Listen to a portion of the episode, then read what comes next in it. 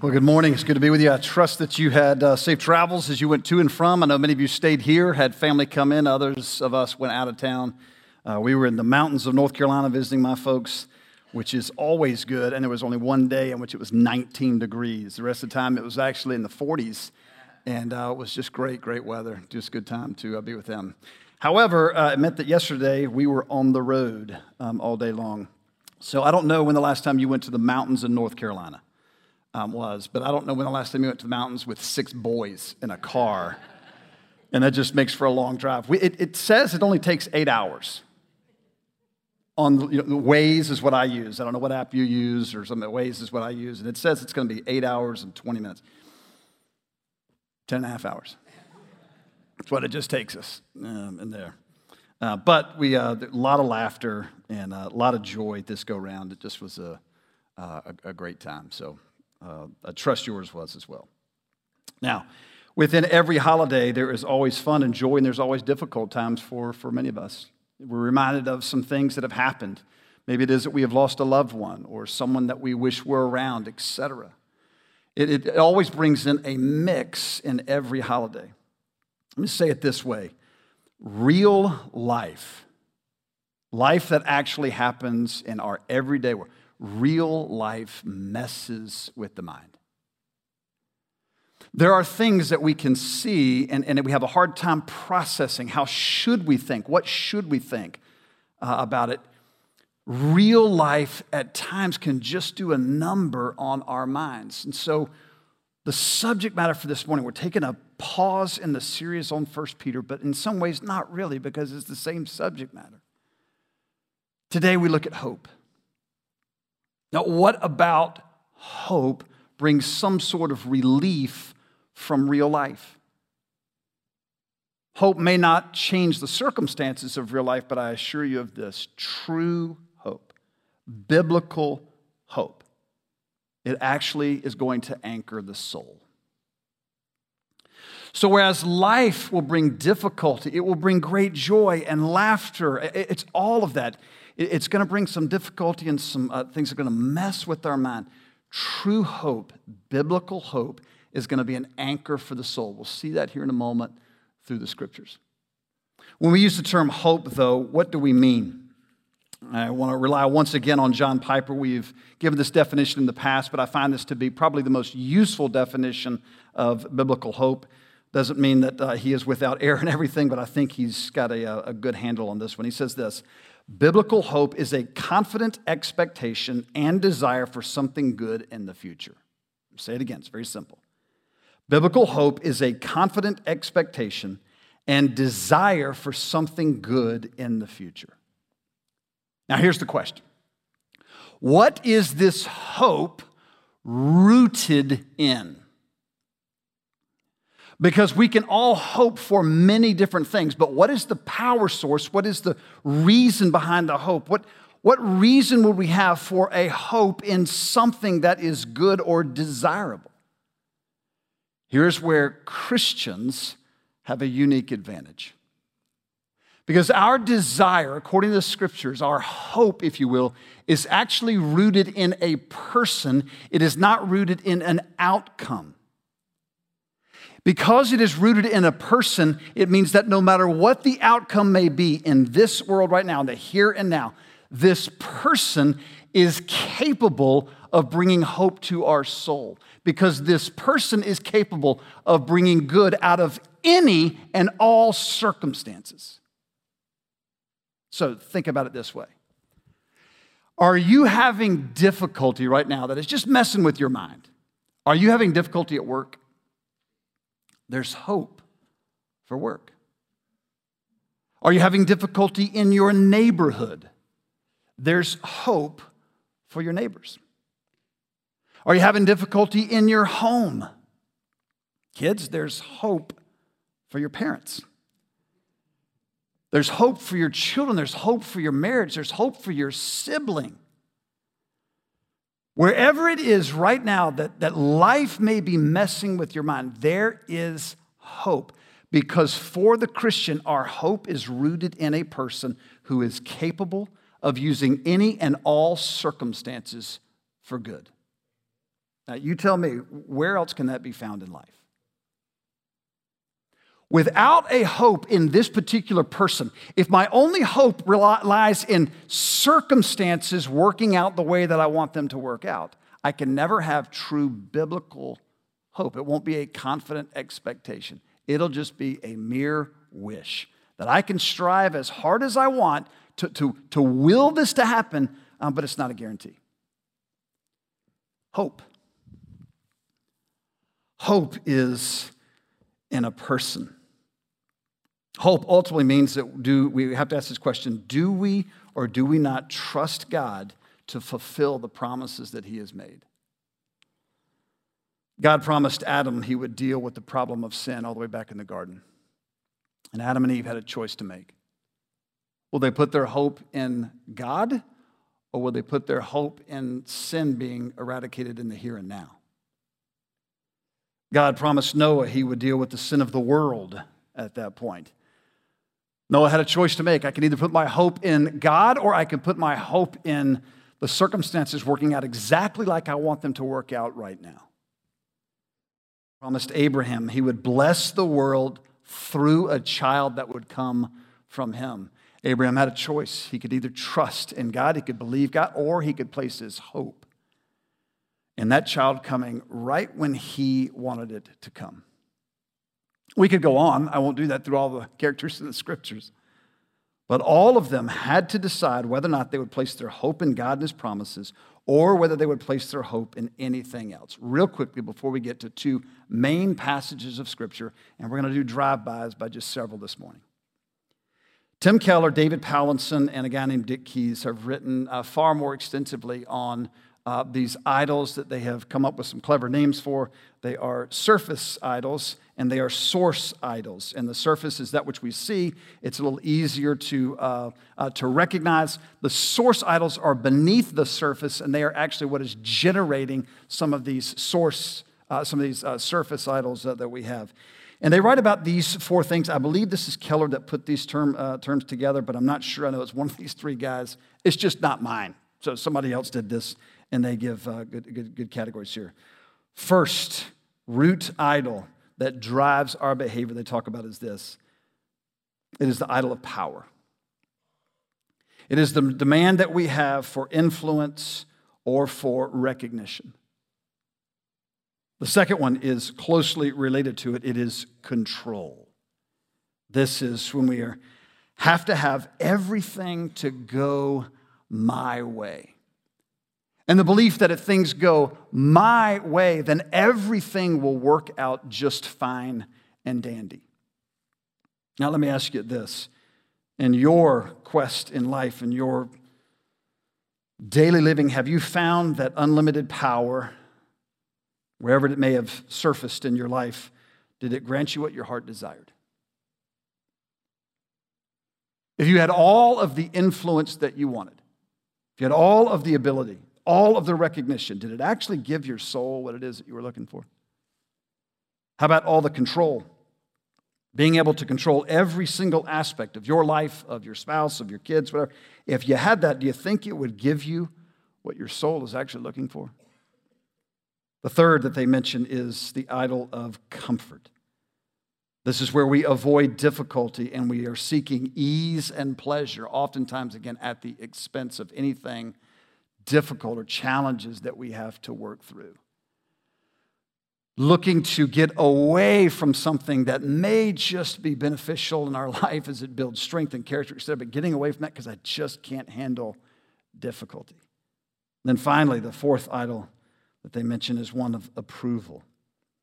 It is the need to be accepted, desired, validated, etc. Now, Take any of these four, and none of these are bad in and of themselves. Not a single one of these are bad in of themselves. To borrow Keller's phrase, they become bad when they move from good things to God things. In other words, when I try to usurp the authority of God, when I want the power that God alone has, when I want the control that God has, when I want the comfort that God provides, um, uh, uh, that God can. And when I want the approval, in there. Uh, that's when um, that's when things go go go south for us. Now, why do we bring this up? Because identifying at least one of these helps us to see well, what is my natural bent? How do I naturally approach life? Which, which one of these four is, is, is the one that gets you the most often? Or you may be like me and say, it really is any of the four. At any, all four of them I struggle with at different phases of my life. There is one in particular, though, that I find that, that uh, uh, uh, uh gets me more often than anyone else. Well, which one gets you?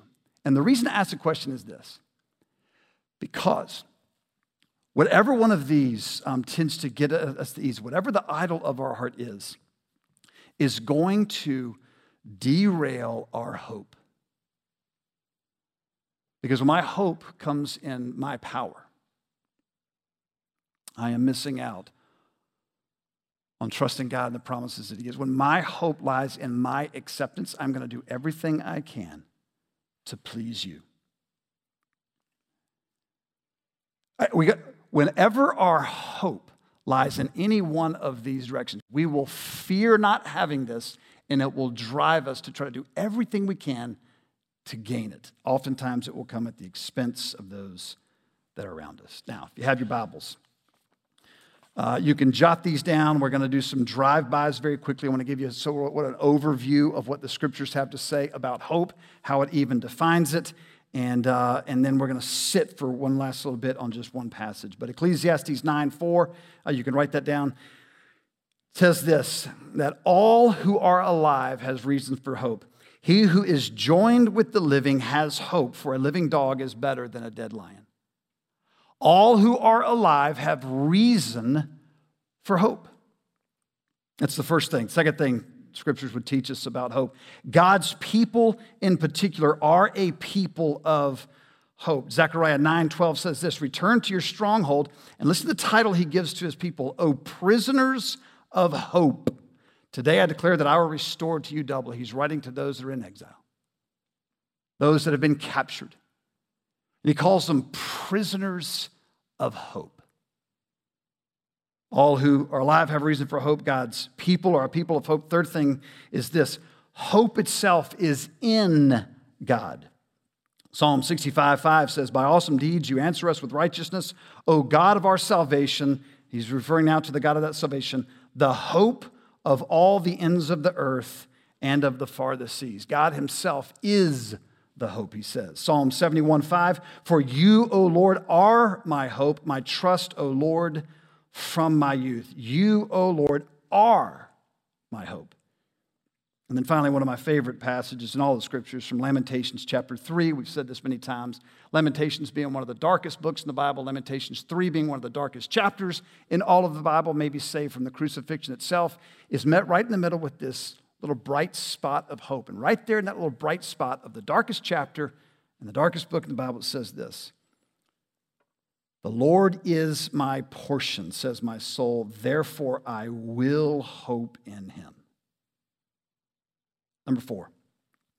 Not only is hope in God, hope is also from God. Psalm 62 5 says, For God alone, O my soul, wait in silence, for my hope is from him. So my hope is in the person of God, but my hope is also from the person of God. In other words, He gives me the power and the strength to actually hope in Him. So here we go. You ready?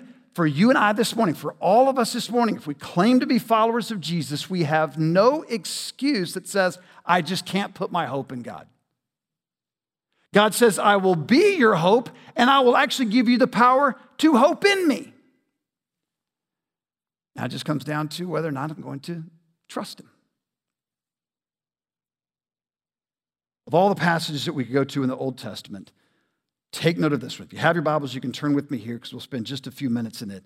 Jeremiah chapter 29, it's going to be verses 11 through 14. Now, who is Jeremiah? Jeremiah is a prophet of the Lord that was called to go and to minister faithfully. Does anybody know how many converts Jeremiah got to see in his ministry? how fruitful it was. Just you got to see people left and right turning away from their sin and to the Lord, correct? No. Jeremiah, for a long time, ministers faithfully before God. God calls him into ministry. Now, get this The prophets in the Old Testament, God was calling to say, Go to my people and tell them exactly this. Now, we don't know how God did that. Did God speak audibly? Probably some form of that was there. They got something in their hearts and mind. God said, Go share this with my people. And so, get this, they are confident they have the message of God. They are confident that this message of God holds power.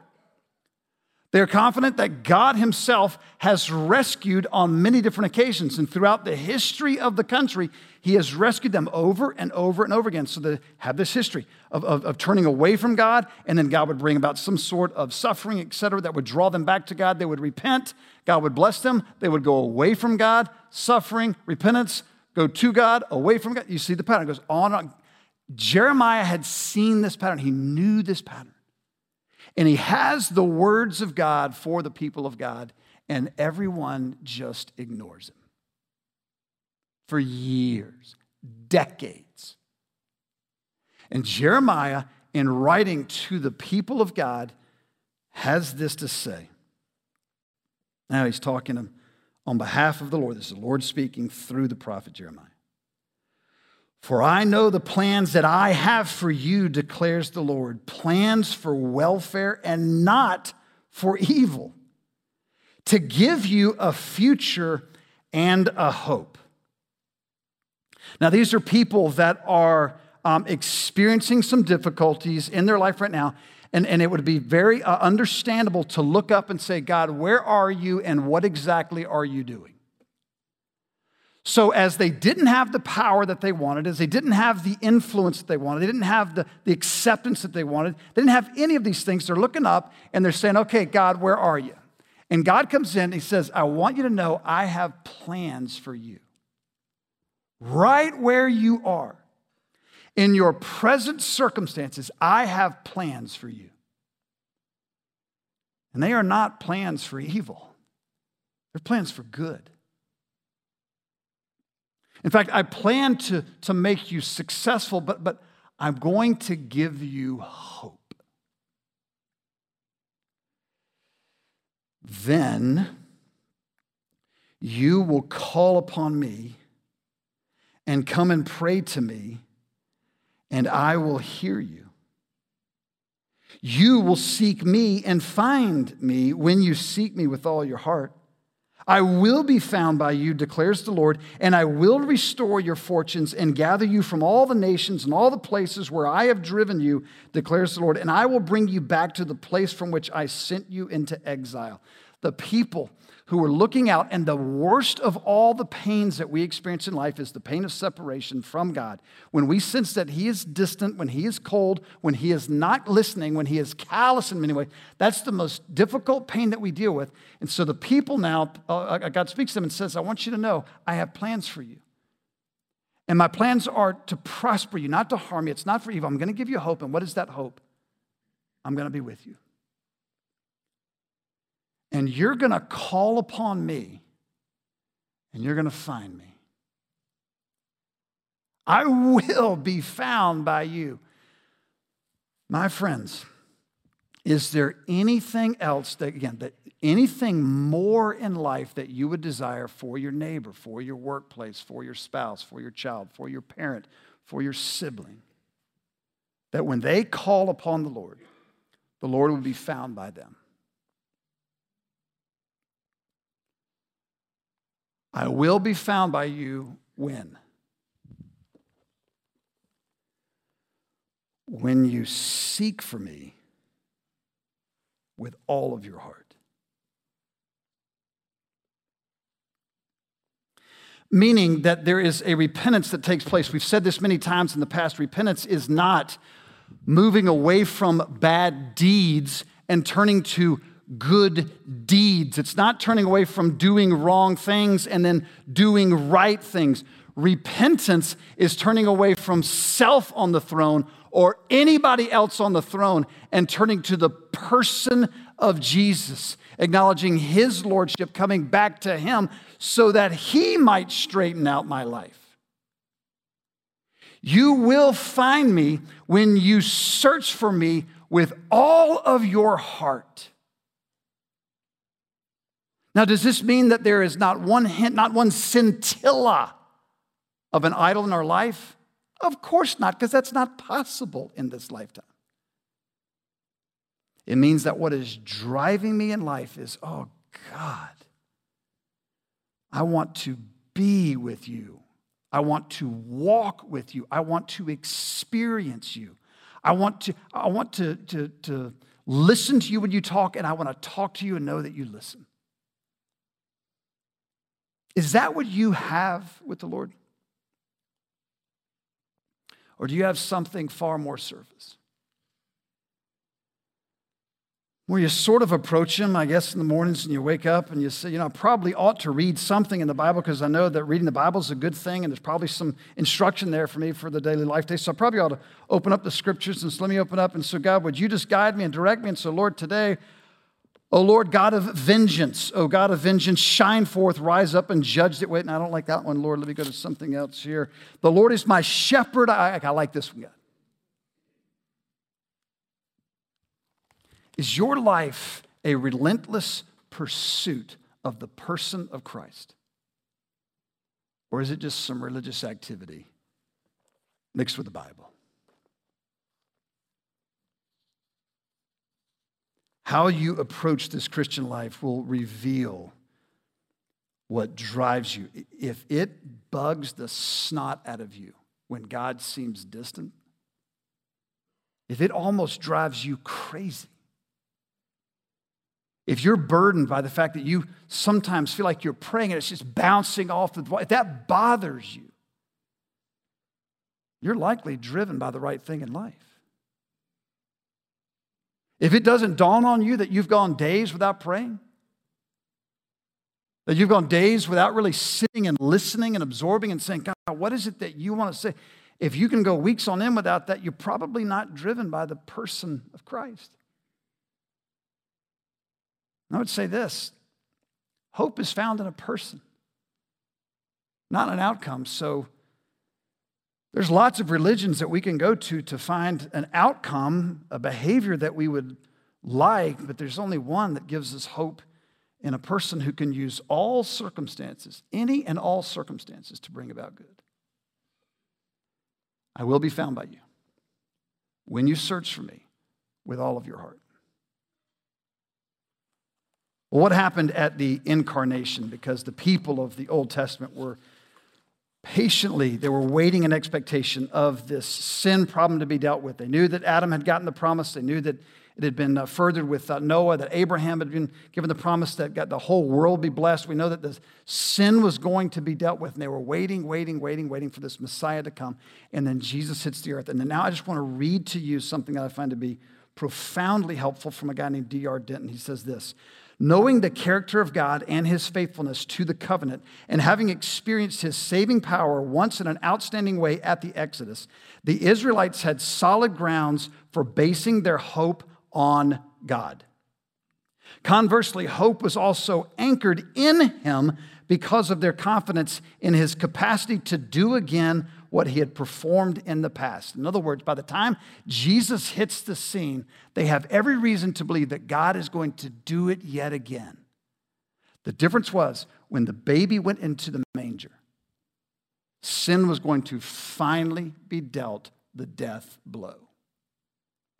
It was not just promised in the future, it was now happening before their very eyes. So Jesus then lives the life that we could not live. He died the death that we should have died. He was raised again from the dead, proving his power over sin and death.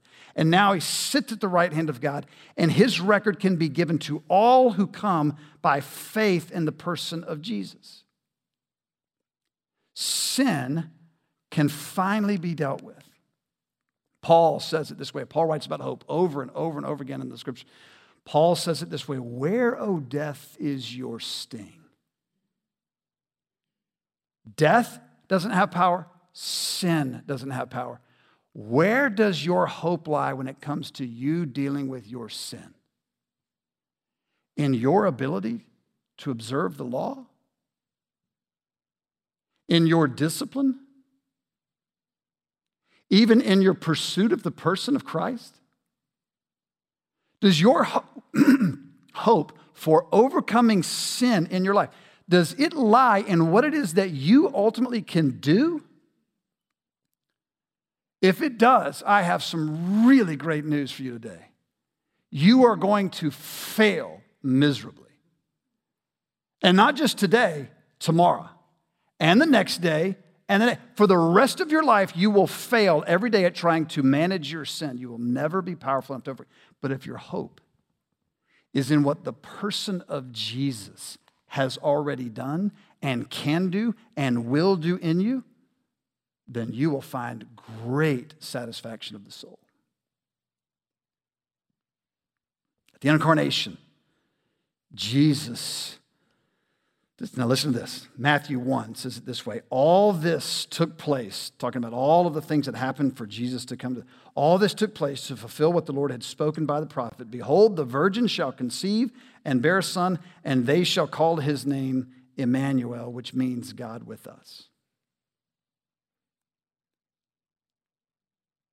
All that he says in Jeremiah, search for me, chase after me, uh, get after it in your pursuit of me. All of that is true, yes and amen. But ultimately, what was our hope? Our hope doesn't lie in my ability to even get to God. It's in God's ability to get to me. It's Emmanuel, it's God with us. What about today? What does hope look like for today? And this is where we wind down. Romans 15, again, Paul writes about hope more than any other New Testament author. We won't do uh, uh, much at all in terms of looking at that, but listen to Romans 15, verses 12 through 13. He's quoting Isaiah. Again, Isaiah says, The root of Jesse will come, even he who arises to rule the Gentiles. In him will the Gentiles hope.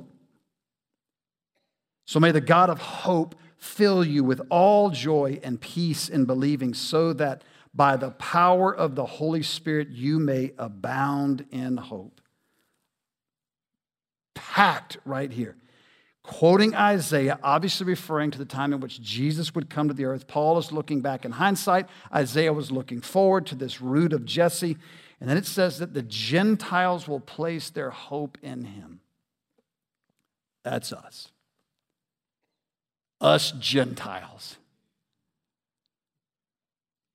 who, because when Jesus invaded the space here in, in, on earth, when Jesus came and did what only he could do, and, and 12 men got radically transformed by the power of Jesus. The Holy Spirit descends upon them at Pentecost, and they are completely and utterly different people. And because then they were on a mission to make sure that the whole world had an opportunity to hear about the good news of Jesus Christ. Thousands of years later, in Tallahassee, Florida, would be a group of people that would gather together that are the beneficiaries of people who gave up their very lives for the purpose of the gospel. And we have the opportunity to put our hope in him. It says the Gentiles put their hope. Now look at, may the God of hope, it is the, the God, may he fill you May He give you all of the joy and the peace that comes with believing. Believing what? Believing God, believing His promises are true, resting in what it is that He can and will do, has already done. So that, this is great, is where the whole sentence is leading, so that the power of the Holy Spirit mm, by his power, we're going to abound in hope. Say it this way, and then we look at one last passage. We have been given this message, this gospel message, and he's telling us here by the power of the Holy Spirit, we're going to live lives of hope because all people, according to Ecclesiastes, have reason for hope. But the people of God are specifically prisoners of hope. We have been captured by Jesus. And by the power of the Holy Spirit, we can now live out lives in front of a watching world who is desperately looking for something to hope in. Because we all long to hope in something. And the Holy Spirit gives you, gives me the ability to live it out right in the face of other people so that we can just then point them. Point them to the person of hope. Here's where we go. Listen to Hebrews chapter 6. If you got your Bibles, you can turn there. We'll go from verses 13 through 20. Only sitting really on one part of it. For when God made a promise to Abraham, since he had no one greater by whom to swear, I mean, he, he couldn't swear by anyone greater than he swore by himself, saying, Surely I will bless you and multiply you. Going back to the promise given to Abraham. And thus, Abraham, having patiently waited, obtained the promise. For people swear by something greater than themselves, and in all their disputes, an oath is final for confirmation. So when God desired to show more convincingly to the heirs of the promise the unchangeable character of his purpose, he guaranteed it with an oath, so that by two unchangeable things, in which it is impossible for God to lie, we who have fled for refuge might have strong encouragement to hold fast to the hope set before us. We have this as a sure and steadfast anchor of the soul, a hope that enters into the inner place behind the curtain where Jesus has gone as a forerunner on our behalf, having become a high priest forever after the order of Melchizedek. All the promises that were given to Abram, he's writing that as an example. Abram had the choice. He could either believe God or he could believe something else. He could either have hope in the person of God or he could have his hope in something else. He chose to wait patiently and believe in God, even though many around thought he was foolish in the process. And he says that we now, as those that are coming after Abraham, those who have received the promise, we now have the opportunity in the same way to wait and to trust. But here's the difference Abraham didn't have the ability to look back in hindsight and say, Jesus did something very unique, though. At his crucifixion, Jesus went into that inner sanctuary. Remember what happened at the crucifixion? When Jesus dies, what happens to the curtain? The curtain is torn from top to bottom, meaning that God is getting rid of the barrier between God and man. And through the person of Jesus Christ, now God, the God of hope, can bring peace to all men.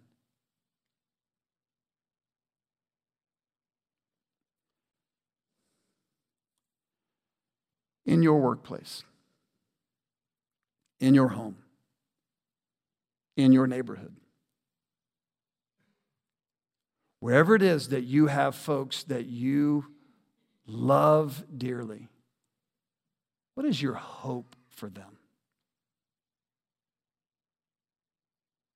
Is your hope that you will simply live a much more impressive life in front of them? and that they'll think you're the greatest thing since sliced bread?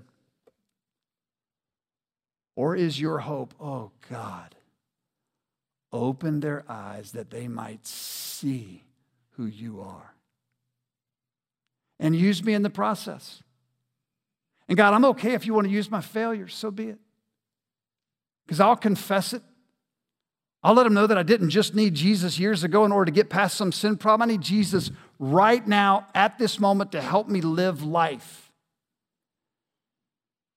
If your hope is in the person of God, you have great reason to have confident expectation of what God can do. But if your hope is in what you're capable of doing, even good things, you're going to be disappointed. Real life, messes with the mind. True hope, biblical hope, it anchors the soul. So, my friend, whatever idols it is that you have today, fret not. Turn to Jesus, and you will find that your soul will be at rest.